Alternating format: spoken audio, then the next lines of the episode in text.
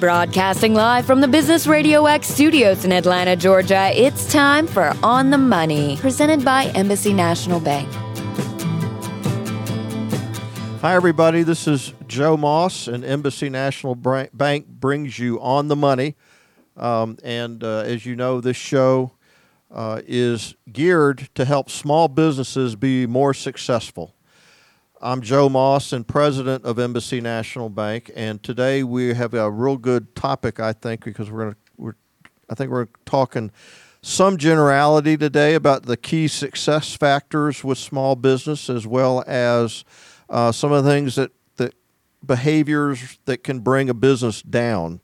And uh, we've got two very good small business advisors with us today that have a lot of experience both uh, in industry but now also help small business.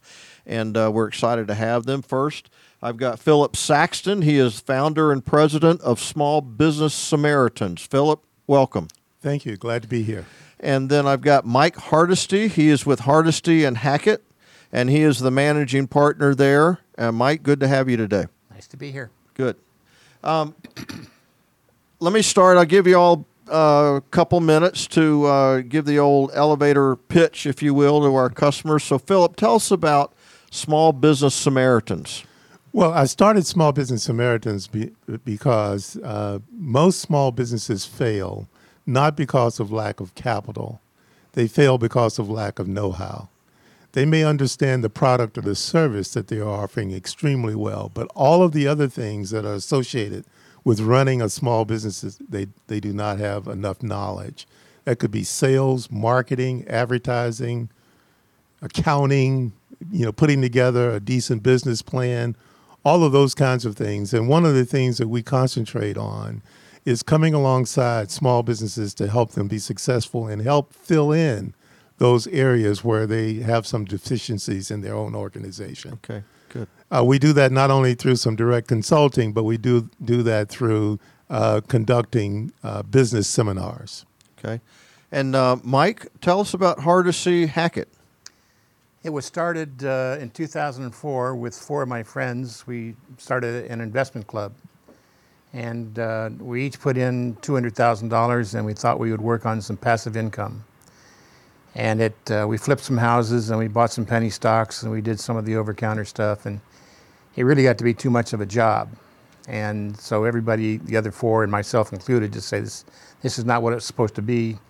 Better off putting it in a savings account or CD or whatever. But at the time, I was doing analysis, uh, contract analysis for various uh, consulting firms. And one of the last uh, consulting assignments I did was with a CPA firm in Newnan. And I did the analysis of the firm. Uh, they they liked that. Didn't necessarily like the, what I had to say, but they they agreed with with my with my findings. And uh, we went on and do did a project. And after the project, they made the overture. Why don't you become our our consulting arm? We can handle the financial side, but our small business clients need somebody to help them on their operational side. So we took a flyer, uh, one of their clients, um, and and did an analysis, a subsequent project, and we were underway. And we thought we would never have to have anybody in sales. Uh, we would just go from one project to another with the accounting firm. Uh, many of their clients were in construction. Construction uh, hit a downfall in 2007, 2008. Uh, we had to become more proactive, so we uh, we hired some salespeople and did the usual thing, and uh, and so from 2004 to currently, we've been operational, operating out of uh, Newnan in their CPA office for three years, and then uh, in Roswell for the balance. All right, that's good. Um, Philip, let me let me ask you this question. And and uh, we talked uh, before the show, and um, your your your concept is that uh, um, small business is the driver of the U.S. economy. That's right. And um, uh, you've got a stat that says it's creating 64% of the jobs. In fact, that number is actually growing. Uh, and ha- what do you, um, uh, what is that a result of? Well, it's really greater than 70% now. And if you look at Georgia specifically, the net contribution to new jobs in Georgia is zero from large companies. So all of Georgia's job growth is due to small businesses. And that's one of the reasons why we work so hard and are so enthusiastic about what we're doing is because we not only want small businesses to be successful, we want them to be able to hire other people and pay them a good salary. And um, you mentioned that a lot of times small businesses are built on a dream and uh, the desire, um, and you also mentioned the word courage. mm-hmm. um, so, is it smart to build a business or start a business based on a dream? Yes, I, I think it's smart to, to build a business based on a dream if you're wise enough to hire people to help you uh, in those areas where you may not uh, have very good strength. For example, if you are poor in sales, then you need to either hire a salesperson or a sales manager or go out and get some consulting in sales so that that person can help you close business. You may know the product very well. You may have a wonderful dream. But if you don't bring the right people alongside of you, you will not be successful. And uh, Mike, speaking about the right people, what are some of the things that you see uh, when people invite you into their business? Uh, the number one, number one reason why people invite us in is that they're in trouble. Uh, we do some, some work with people that are on a growth mode, but for the most part, our clients are in some sort of financial stress. Um, people often say, "What's the number one problem that people that the clients have?" Uh, lack of formal planning. They don't have a business plan. They don't have budgets. They don't have a sales and marketing plan. They don't do any formal planning. And I wish I had a dollar for every time a potential client uh, answered that question by pointing at his forehead and saying, "I got a plan. It's right here."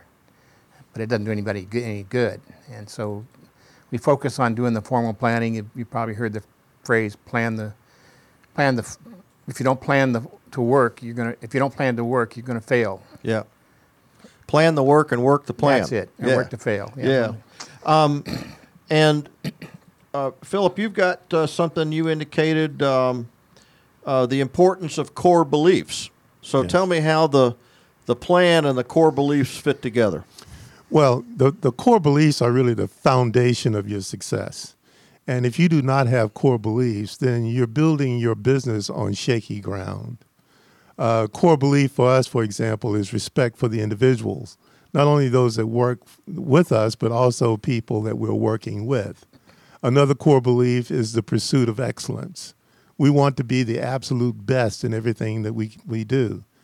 And our, th- our last core belief, uh, uh, among six of them, we have six, but the one that I'd like to share with you today is, is that we like to provide our customers with an awesome experience.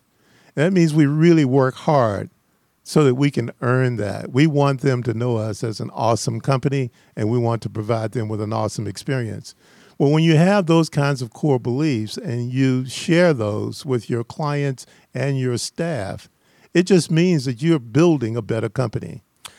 Uh, it, what's more important, business plan or core beliefs? Mike, well, you want to? Yeah, I think you need both of them. You got to start with that dream, and then you build around it. And so many people do not. Anybody that's ever flipped a hamburger thinks they can run a restaurant. They have no idea what's involved in running a restaurant. We did a show on so you want to be in the restaurant business, and guess again. You're right and uh, a lot of people fall out of that business. Um, so, what are some of the real key components of a business plan? Well, it's the financial side for sure. You've got to do some cash flow forecasting. You've got to have some idea of revenue uh, that's going to be coming in, and you've got to offset expenses against revenue so that you can stay alive. Um, one of the notes that I brought in today is that, uh, according to Dun and Bradstreet, this uh, small business uh, formulation is very difficult. 33% of all new businesses fail within the first six months. 50% of new businesses fail within their first two years of operation, and 75% fail in the first three years. Now, the Small Business Administration says that uh, 80% of all small businesses fail in the first five years. So, the, if you're a gambler, it's a bad gamble. You're better to flip a coin and hope that you come up heads. But it's not a practical thing. You know, if you've got a dream and you got inspiration and you're not a quitter and you're you don't think about failure, do you? It doesn't exist. That's right. a bad word. Right. So you, you mortgage a house, you put in the grunt, you put in the time, you get all the help you can. You, you know, you, you're going to do it no matter what because somebody else is not, they're not better than you are. You're going to outwork them, out hustle them. Um, Philip, do you do you see companies that uh, don't understand the major profit driver in their business? Oh, absolutely. Um, you know, I see companies that spend 80% of their time on low profit items or low profit service.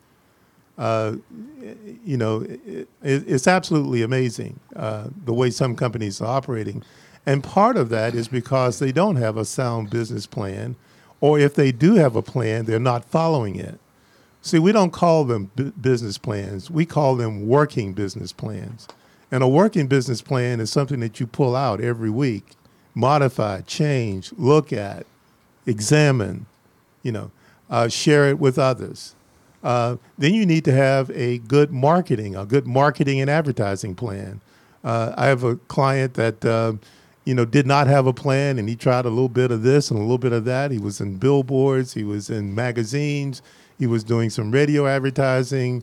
He it was all over the place, but he didn't have a plan, and so none of that advertising worked. As a matter of fact, I think he got one customer and that's because he didn't have a plan and what he was doing was not integrated it didn't it didn't support the overall vision and purpose of the company um, mike how many uh, how many people uh, when they get into small business say they're rocking along and then they're doing okay have they really taken the time to determine what is their true return on investment it's a foreign language to them uh, the degree of sophistication for small business people is not very high you do find the exception, of course, and they've got everything in line. But for the most part, the, uh, the, the basics are not in place. The fundamentals are not in place, and they don't have any idea what their ROI is. They don't do cash flow forecasting. Uh, budgets, I, I, probably would be 90% of the people I talk to don't have a budget. Seem to run from week to week. If we got money in the bank, we're okay. I can't be broke because I still got checks. I want to talk, keep keep talking. I want to come back and address that. okay. Well, most of them are are not in uh, very very polished in how they run their business, but they work hard, and there are the risk takers and the dreamers again that when they get in a tight, they'll mortgage your house and, and they'll do without and they'll take all their savings and borrow everything they can because and once they get over that heat that peak, they're going to be okay and things are going to be wonderful. But sometimes they don't make it. In fact, most of the time they don't make it. Yeah. Um, I want to stop for just a minute. This is On the Money, brought to you by Embassy National Bank. I'm Joe Moss, and we're talking with Philip uh, Saxton of Small Business Samaritans and Mike Hardesty of Hardesty Hackett. Both of these folks are um, small business advisors.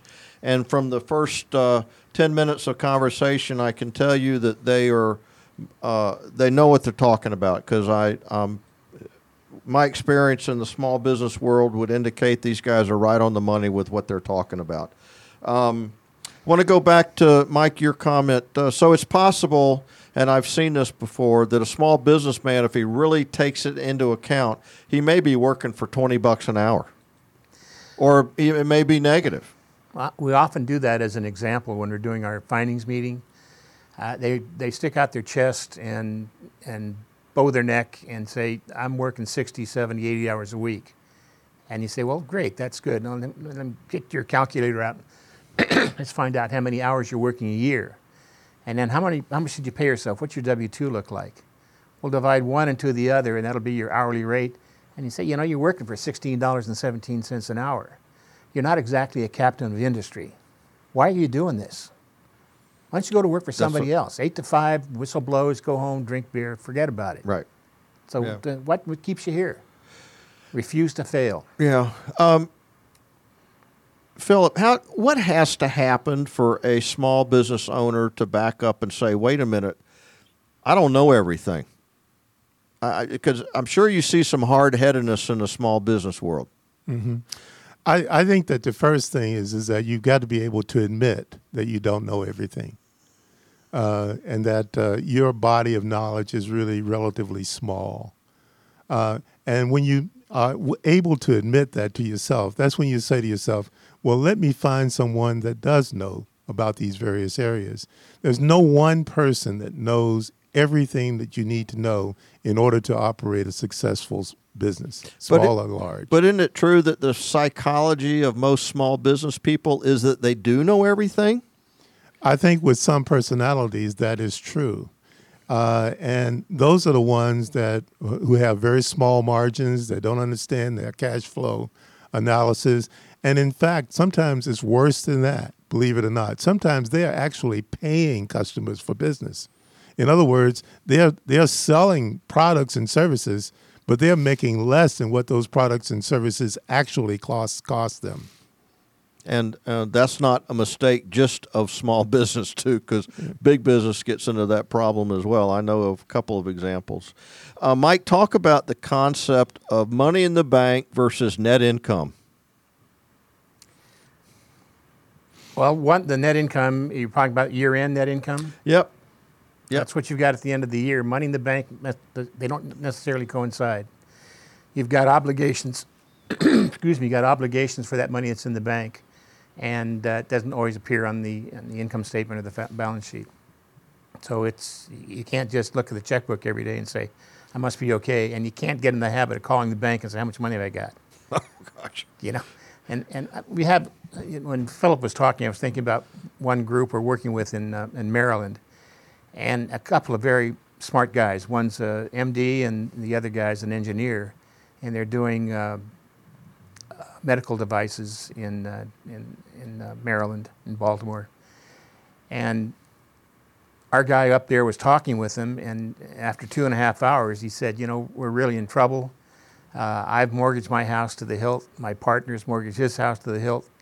Uh, we own the building we're in. It's probably got a market value of a million and a half to two million. We have a mortgage of $160,000. Uh, but the real kicker is that uh, I'm, I'm $700,000 behind on my 941s, my payroll taxes. Ooh. And he said, What can you do to help?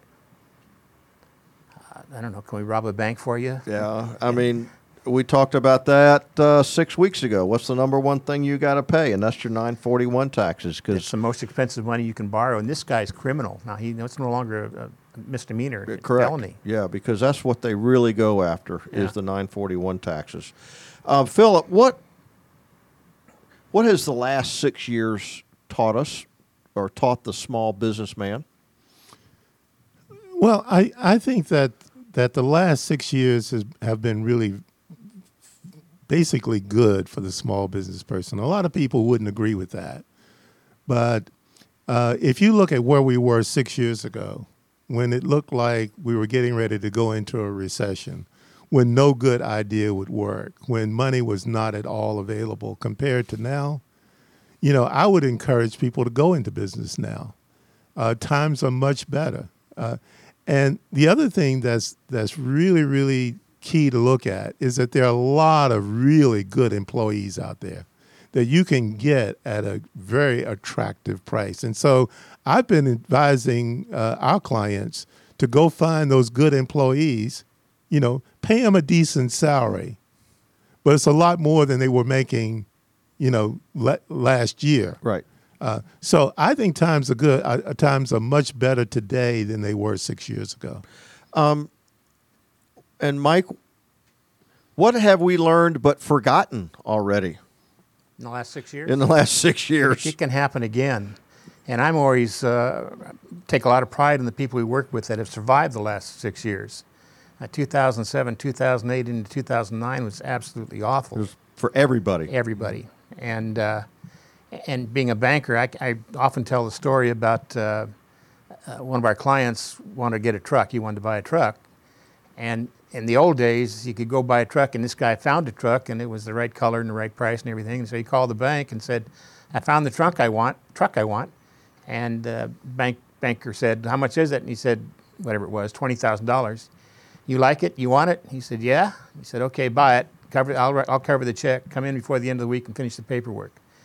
That won't happen today. No, it won't. Yeah, and, and so those things, personal relationships have changed, and you, often here you become a number, and we do a lot of bank presentations, but it really boils down to the number side. It's not that you're a deacon in the church or you've been living in the same town for 30 years and you've been to school with these guys. It's not that way anymore. Now, don't blame the banker here, okay? You're an easy target. yeah. The uh, you know the whole world has changed with the advent of uh, this idea of consumer protection and uh, and and and on the banking side, this uh, literally uh, community banks like ourselves, we're small businesses as well. And uh, if you think about it, the uh, examiners, um, they have a lot of time to spend with us. And think about how easy it is to probably audit a small bank versus a big bank. So just think about where all the attention's going. So we're under a microscope. And who who gets hurt? The small business guy gets hurt at the end of the day. It always comes back to the small business guy getting hurt. Um, Mike, what kind of businesses are you seeing now, industry types that are doing well versus those that you would advise to stay away from? Healthcare is big. Um, um, IT is big. And those are big ones. Uh, stay away from buggy whips, travel agencies. Some of those businesses are buggy gone. whips. You don't make buggy whips anymore because you don't have to beat horses. We have cars. All right. Yeah. I, I, you know what? I think I made that decision about three years ago. uh, the high tech stuff is really where it is, and and that's fodder. That's good fodder for us because those guys are real smart in what they do, mm-hmm. but they don't have a lot of business savvy. Gotcha. Gotcha. And, and um, Philip, what? Uh, what? How do you see the importance? Well, I ask you the same question. What do you see working these days, and what's not working? Well, I, w- I would agree with Mike. Um, uh, healthcare, IT, uh, those kinds of services, um, uh, social media, um, doing excellent websites. Um, you know, there are a lot of people out there who are providing poor services, and so you have to be careful about who you do business with. But I, w- I would say those would be some key areas. Um, restaurants, believe it or not, uh, can be a good business, but you really have to concentrate on two very, very fundamental things. Number one, you've got to have good food, and many restaurants don't. Yep. And number two, you have to offer outstanding customer service every single time. Every single time, and that's true of all businesses. Correct. Uh, uh, by the way, uh, and a lot of folks really don't pay enough attention to the level of customer service that they are offering, and it requires some training. Again, right you know, and that's one of the reasons we got into this business is so that we can offer training to the business owners, but also train their employees. And let me, if I could, could um, uh, extend my answer just one little bit. Sure. There, there has been a tendency, particularly by uh, some of the large uh, food, fast food companies, to really minimize the value of employees by not giving them very good training or any training. Um, and that is real mistake. Now, their attitude is we have so much turnover, there's no point in us investing it's probably in those why people. you have so much turnover. That, exactly right. But if you're a small business, you must invest in training. You have to right. in order to be successful. Um, let's talk about buying a business versus building a business. Uh, Mike, what are your thoughts on that? Can go either way. Uh, buying a business, we get involved in acquisitions uh, at times. It's a it's a faster way to grow. If you're trying to grow organically, it'll take you a, a lot longer. And it uh, if you want slow growth, that's fine. If you want rapid growth, acquisition's a way to go. But you've got to do your due diligence. You could buy a barrel of snakes and not know it, so you got to be very careful. Phil, do you want to comment on that? Yeah, uh, you know, I think that uh, those people who are interested in selling their business, number one, you got to understand that it takes about three years to get a business prepared, ready to sell. You know, it's like buying, a, selling a home. You know, you may have to invest, say, fifteen, twenty, thirty thousand dollars in your home in order to sell it. In business, it's the same way, but it takes a lot longer uh, you've got to invest money and time. But the important thing is, is that a lot of small business people say, well, my business is worth a million dollars. Uh, but you can only, when you do a, a business assessment, you can only find about three hundred thousand dollars of that. Uh, when you do an appraisal, and you say, "Well, where's the other seven hundred thousand? They say, "Well, that's in my goodwill." Well, there is such a thing as goodwill, but you have to document the goodwill.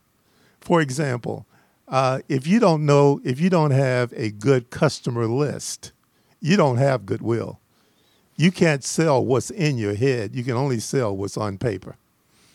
And uh, Mike, you probably have seen this. Um, if you buy a business, you got to make sure that the success, the success of that business is not just because of the owner, that it's because it has an ongoing cash flow that has been transferred. In most cases, that's true, but probably even more important is that you have to have a, an agreement that the old previous owner stays on board for two to three years. You go through all the process of the buying, the due diligence, and so forth, and you're going to miss some things. Mm-hmm. And you want this guy to stick around because, oh, I did that five years ago and I forgot about it or whatever. And so the success of the acquisition is going to be contingent on the former owner or owners staying on board for a stipulated period of time. There's so much we can talk about. Um, franchise or no franchise? Phil, do you want to start on that? Well, uh, if you buy a franchise, you're buying a proven product, generally speaking. Hopefully. with um, all kinds of operations. I mean, they, they pretty much tell you what you have to do in order to be successful. And if you do it, and if you work really hard, you will be successful. Uh, but it's almost like buying a job as well. You have to do things exactly the way they tell you to do them. Otherwise, it's not going to work. Um, for those people who really have a product or service or whatever, they need to start their own because then you get to have the fun of making all of the fun decisions and you're just not following a, a, a menu, if you will. And uh, Mike, uh, do you do a lot of work with franchisees and and uh, what? Some of them are not allowed to, to work with us. Really? And we tell them that we do operational improvement. You say, well, we've got a whole team at the franchise office. They bring out a team. They check us every six months. Da da da. We can't work with them. Others don't have any help. All they've got to do is send their royalty check in every month, and the franchisor is happy. So uh, we've done work with franchises, and I probably should mention, and I won't mention any names, but uh, from an individual standpoint, they were happy to, to get the help, and it more than paid for itself.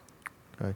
Um, Philip, what are some of the? Um, I'm sure you've se- even though 80% of businesses, small businesses, fail within uh, five years.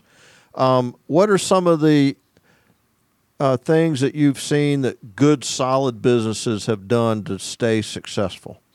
I think one of the most important things is to have a good marketing plan, an integrated marketing plan. And that includes a plan that covers your uh, advertising, your branding, uh, your social media plan, your website. All of that has got to work together. Many times people start businesses and they leave almost no money for advertising. Those businesses are destined to fail. So you've got to have an advertising budget. You've got to have a marketing budget. It's, it's, it's really key to success.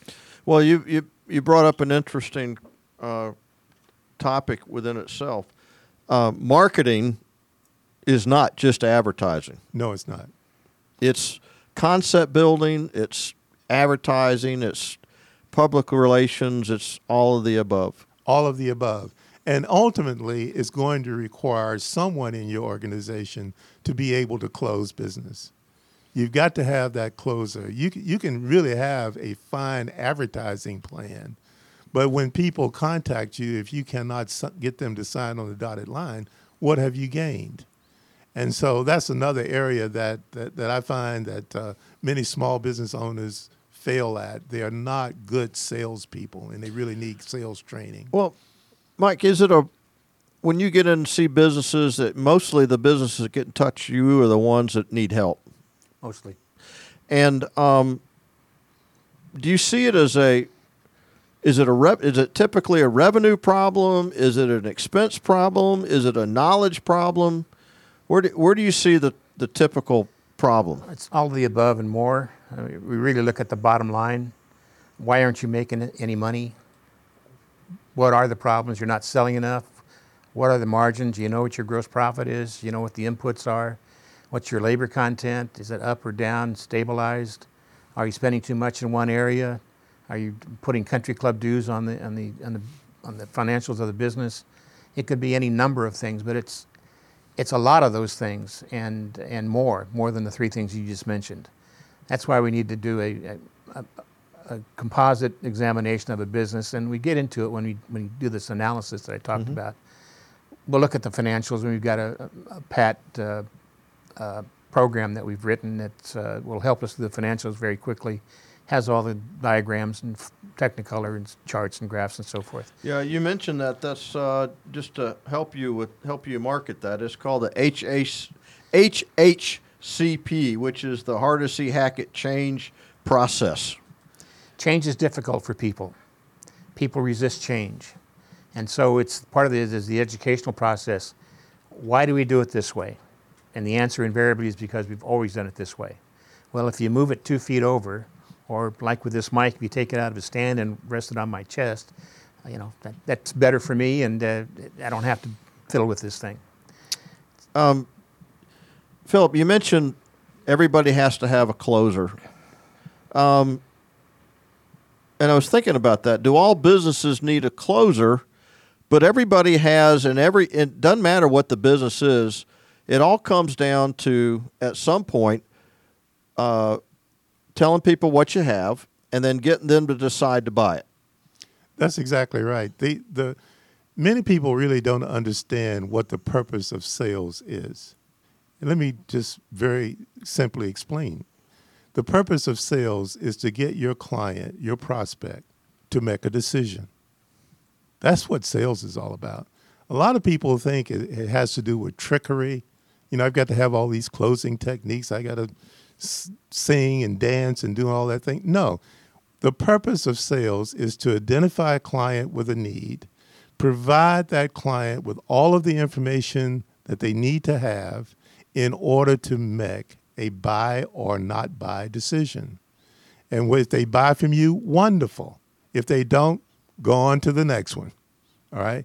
But if you don't get a client to the point where they can make that decision, then you failed. You haven't you haven't accomplished anything. You've wasted your time and the time of your client. Like I, uh, you know, we don't like talking about failure, but as you mentioned, failure's out there eighty percent of the time. Um, how does somebody unwind a disaster? Uh, how hard is it for them to make that decision that this just isn't working? When we get, I hate to go back to what our process is, but the analysis lasts for a small company for a week. And on the last day, we have a findings meeting, which lasts anywhere from two hours to all day. And invariably during that findings meeting, we say, you know, you've got three options. I've, I've unloaded everything that, that's negative here. I told you about a few of the positive things. You've got some positive things. It's not terrible. Right. You're still here, so you're a survivor. But you've got three options. You can quit, turn out the lights, let's get out of here. Uh, you can sell it, but you'll never get your money out of it because it's not of any value anymore. Or you can fix it. And you decide what you want to do. I don't care what you want to do. It's one of the three. But if you want to want to just walk out, let's go. I'll, I'll go buy the first beer. Want to ask you also. Give me an idea of. You, you said the the not. You said there are nine early trouble signs. Give me the top three. No business plan. Oh, the, I have to look at my notes. The the top three early warning signs that somebody is in trouble. Uh, they're, they're one man show. Everything is dependent on one person. Again, as Philip alluded to, you've got to surround yourself with people that have skill sets that you don't have. So if you try to do it yourself, you're setting yourself up for failure. And if you don't have a succession plan, it, you inevitably you're going to fall on your face anyway. So you've got to have a plan on the front end. And usually, what happens when people start a business, if they really think about it, I'm going to start a business and I'm going to work it for 10 years or 20 years or 30 years, then I'm going to sell it or give it to my kids. I've got a plan there anyway. I don't want to do this until I die with no plan. And uh, and then you've got to have the uh, the one cu- the customer trap, the one the one customer you got that commands most of your volume, your business. And uh, Sears used to be notorious for this. They would they'd get a, a vendor that would make product for them and, and, and, and beat them down on price. They'd have low margin. And the idea that the vendor had was that, well, you know, they're going to give us big volume. The margins are low, so we're going to be okay. And next, next year, somebody else comes in and low bids them. And in the meantime, the original guy has bought new equipment, bought new buildings, hired more people, and now he doesn't have any volume. He doesn't have any business, and those guys go out of business. And today, it's uh, it's the lament of the people that do business with uh, Walmart. It's price, price, price. So don't don't hang your hat on, on one client. Uh, the Pareto's law, 80-20, is really really working here. Um, Philip, uh, integrated marketing. Why don't you talk about the concept of integrated marketing? Well, the first thing you've got to do is put together a total marketing plan, irrespective of budget. Uh, and that plan ought to include all kinds of things. Number one, a sales process. Number two, advertising. Number three, uh, websites. Uh, if you're going to put up a website, for example, just to talk about websites, uh, make sure that your website is beautiful. Make sure that it converts. In other words, it works. It does something for you. And number three, that there's a way to drive traffic to the website, or the website generates traffic for you. If you cannot do those things, that part of your marketing plan fails. Mm-hmm. Uh, you've got to have a social media plan in today's world, no matter how much you hate it. You have to you know, use things like Facebook and LinkedIn, Pinterest. Because if you don't, people are already in social media about you, so you might as well be aggressive about it. You might as well be aggressive about it and lead the pack as opposed to be being being led by others. Mm-hmm. Uh, and you know, just being on on Facebook or or any social media for that matter doesn't ma- doesn't mean just signing up and getting a username and password. Right. It's got to be worked. Right. And uh, one of the things that we find that uh, people fail in, not only in advertising messages and social media and website, is that the content that they write is very poor, and it is poorly written. So you can have an outstanding business person, someone that really understands the business, the products or services, but is a poor writer. You're not communicating the concept. In, in communicating the concept. That person needs help. And very often they don't recognize that they need help. So uh, an integrated plan it says this that everything that I'm that I do, I am driving towards a particular goal. Mm-hmm. So you have mm-hmm. to establish that goal. Okay. And everything that you do has to do something towards uh, the achievement of that goal. If it does not, then you don't do it. Um, Mike, what are the the three worst strategies of a small business? Well, one is going for broke. You've got somebody that uh, is in business, and they threw caution to the wind and just uh, uh, don't uh, uh, don't look for the, uh, the, the problem areas and the, the obvious signs that they're failing or going in the wrong direction. You're just going to work real hard and, and they'll get out of it. And um, the other one is you get complacent. We find people that are complacent, they're content to make X number of dollars, a certain amount of profit each year, and if, if it ain't broke, don't fix it again. Mm-hmm. So they're in a grow, no growth mode. And there's that old adage in business: you either grow or die. And so that's a best. well, bad. We come back to changes. Change is a constant. Absolutely. Uh, if it's if it's uh, if it's not broken, break it. That's a good point. That's a good point. I like that. A third one is the no taxes strategy. You, oh, I love I love that when I was reading about that. That you know, I just don't want to pay taxes. You know, yeah. keep me. I don't want to pay taxes. Okay, well, guess what? You're probably not making the money. You know, because eventually you pay taxes. Yeah. I mean, it's really not. It's not tax. It's tax deferral. You eventually are going to pay taxes. If you're good at what you're doing, you're going to pay taxes. You have a moral responsibility because we live in this country and taxes are part of it. Yep and uh, and to avoid taxes at any cost is just silly. You know, we, we're all going to pay them, and if you're not paying them, then you're probably not successful. Right, right. Um, Philip, what are the some of the things that you've seen? I think you've kind of alluded to them. No marketing plan. You know, not a. There's no core belief. There's no. It all comes back down to this. You got to have a real tight strategic view of your company. And- go ahead. I'm sorry. Well, yeah, you know, a lot of a lot of people feel that their marketing plan is their elevator pitch. you know, uh, and and you've got to go much further than that. Uh, marketing plans, putting together a marketing plan, is not a simple task. It's not something that you just you know sit down at the kitchen table and spend a half an hour and and and it's done. It really takes a lot of knowledge. It, it, it begins with understanding your products and services, but then who's buying your products and services? What are, what is your true market, and what is the value of that market? Uh, have you looked at whether or not 20% of your customers are making 80% of your profit?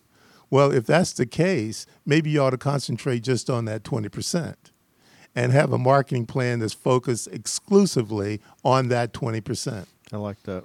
I like that. Um, Mike, we've, gosh, we're at the end of this thing. Um, we we could go on now? forever. You know, I hate to do this, but you got last word. You know, give us some ideas of how you can help and how people can get in touch with you and that type of thing. Well, um, Philip talked about you need a closer, and we don't have a closer. We qualify people to work with us, and that sounds kind of pompous, but it, we can't help everybody.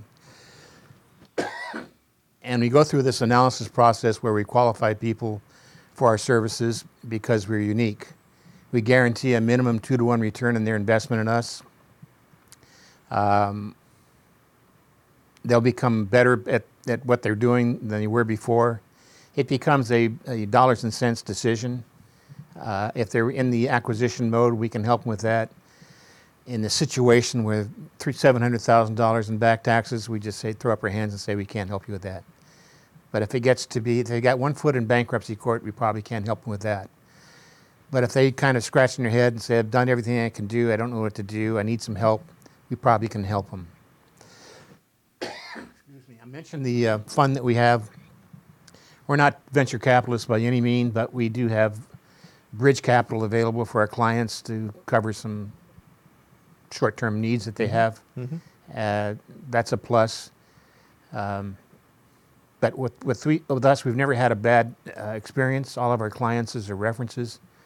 Um, again, because we're very careful and very cautious who we get involved with. But um, we're on a website. We've got an expensive website, and it's hardestyhackett.com. And the phone number is 770 594 1200. We now have six partners. We have a total of 23 people around the country. We focus in the southeast, southwest, and Hawaii. Um, as I said, the industries are many and varied, and I outlined the ones that we care not to get involved with. But uh, if someone's looking for some help, uh, we can probably help them if they're not too far gone. If they are too far gone, they'll know right up front. It won't cost them anything. Philip, last word. Well, um, you can contact us uh, at 404 713 0991. Uh, We also have a pretty extensive website, smallbusinesssamaritans.com. That's smallbusinesssamaritans.com. Samaritans is as in the Good Samaritans. Yes. uh, and uh, you can see some of the people that work with us. But uh, one of the ones I would like to mention is Eclipse Web Media is one of our partners, and they are probably by far the best web development organization uh, in the Gwinnett County, Atlanta area, and we're very, very proud of our association with them. But you can reach again. It's 404 713 0991. Well, thank both of you for for being here, and um, I, we've had a really good conversation. Um, it- you know, kind of what I've learned from it is that uh, one, make sure you've got that real tight focus as a company. You understand what you're trying to do, um, and and then Mike, you mentioned it too. Once you start doing this thing, make sure you can make some money at it. That's right.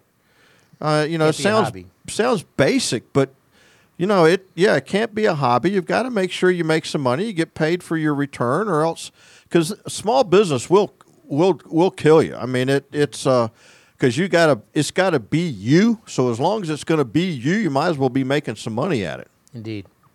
So uh, thanks for coming today, and um, we really appreciate it. And uh, thank you, listeners, for another round of On the Money. And we'll see you next time.